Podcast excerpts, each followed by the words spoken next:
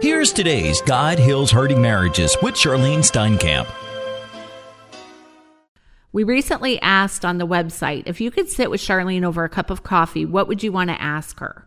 One of the questions was What does a typical day in prayer look like for Charlyne? What type of things does she pray for daily? So we're going to give her the chance to answer. That is a wonderful question to ask about prayer because I believe there's such power in prayer that we do not know.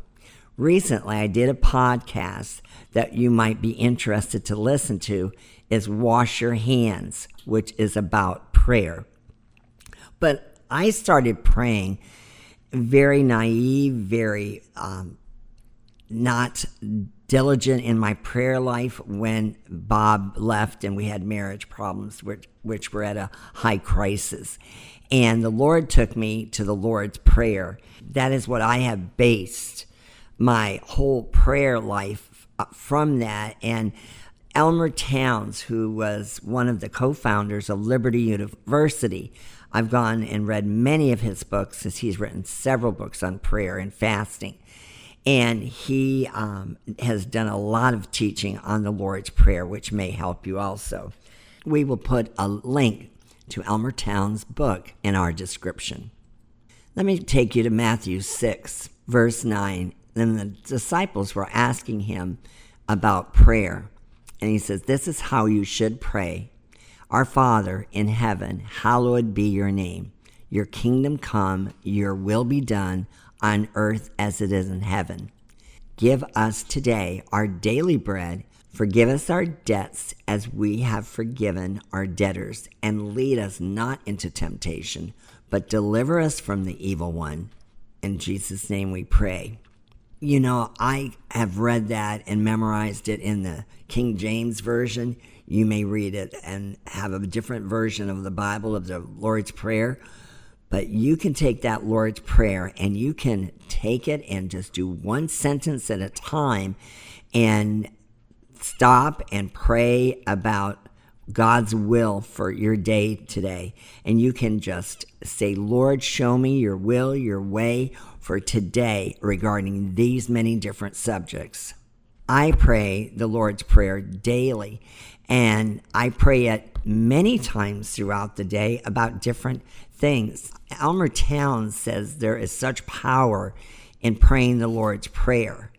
And so I pray it about different subjects and different reasons that day. If I get frustrated or upset or something comes to my mind, I'll pray the Lord's Prayer. I'll pray Psalm 23 or Psalm 51. And there's so many different verses or scriptures that you can be upset about something or a crisis may come or you get a phone call and you can say a prayer with just a scripture and get that peace that is beyond understanding by praying.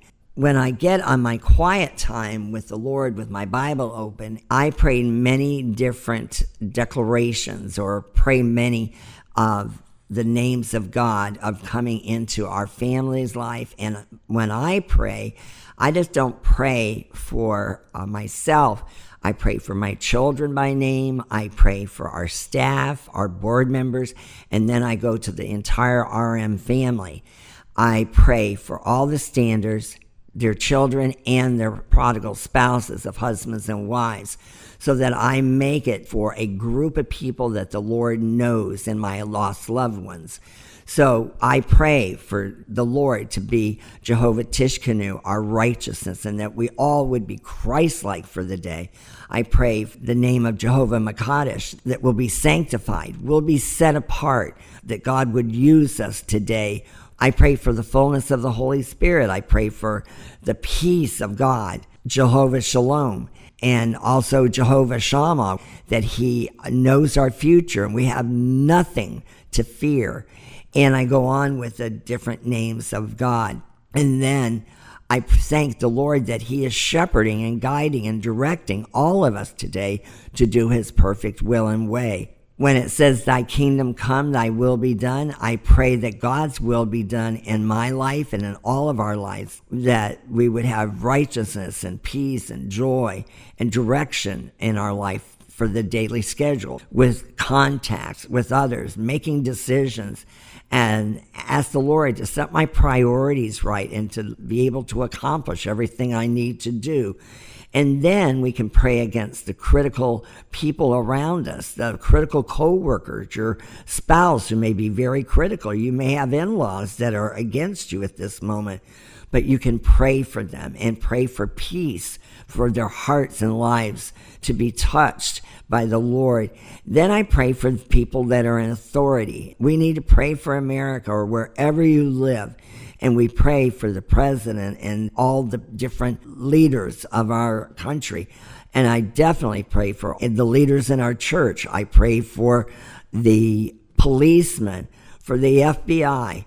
And then I pray for the will of God and I pray for God to meet all our financial needs, uh, our daily bread, as it says in the Lord's Prayer. Pray for your daily bread. Have the Lord meet all of your needs that you need.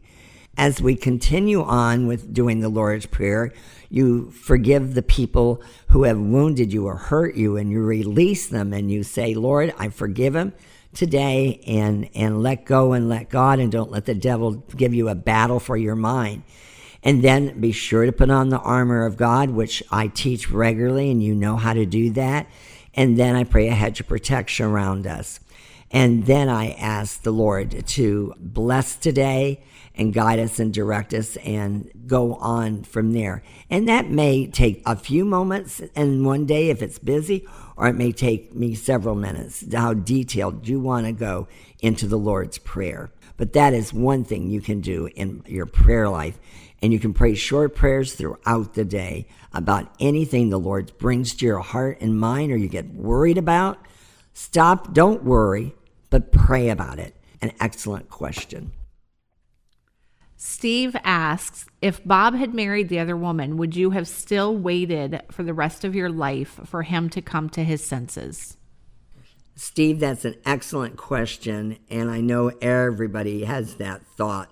When Bob um, was dating and came over and said, I need to talk to you, he told me that he um, was planning on getting married and marrying the other person. And it did not surprise me, but shocked me that it was so soon.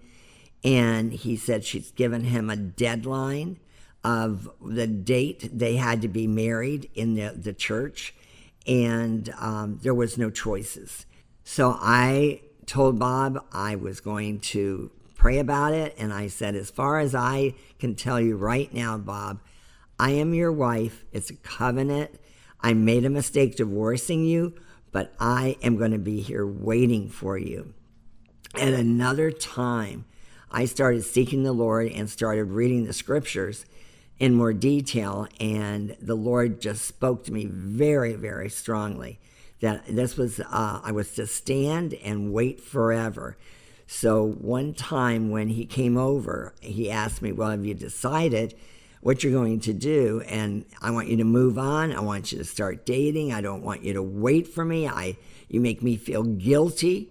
And I feel guilt when you don't go out and am having fun like I am all of a sudden my mouth opened up and I said, Bob, I am waiting for life. That's what our wedding vows were.